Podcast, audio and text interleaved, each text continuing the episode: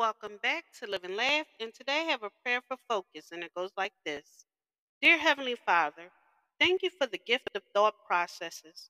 Today I praise you for human minds. To understand the magnitude of your power is beyond my comprehension. Yet every detail of the world is under your care. Lord, sometimes my mind grows cloudy with cares of this world. The fog sets in and I can't think clearly. I need you, the light of the world, because my eyes grow so dim in the dark. Would you help me stay focused on your light? Would you provide me clarity to make it bright?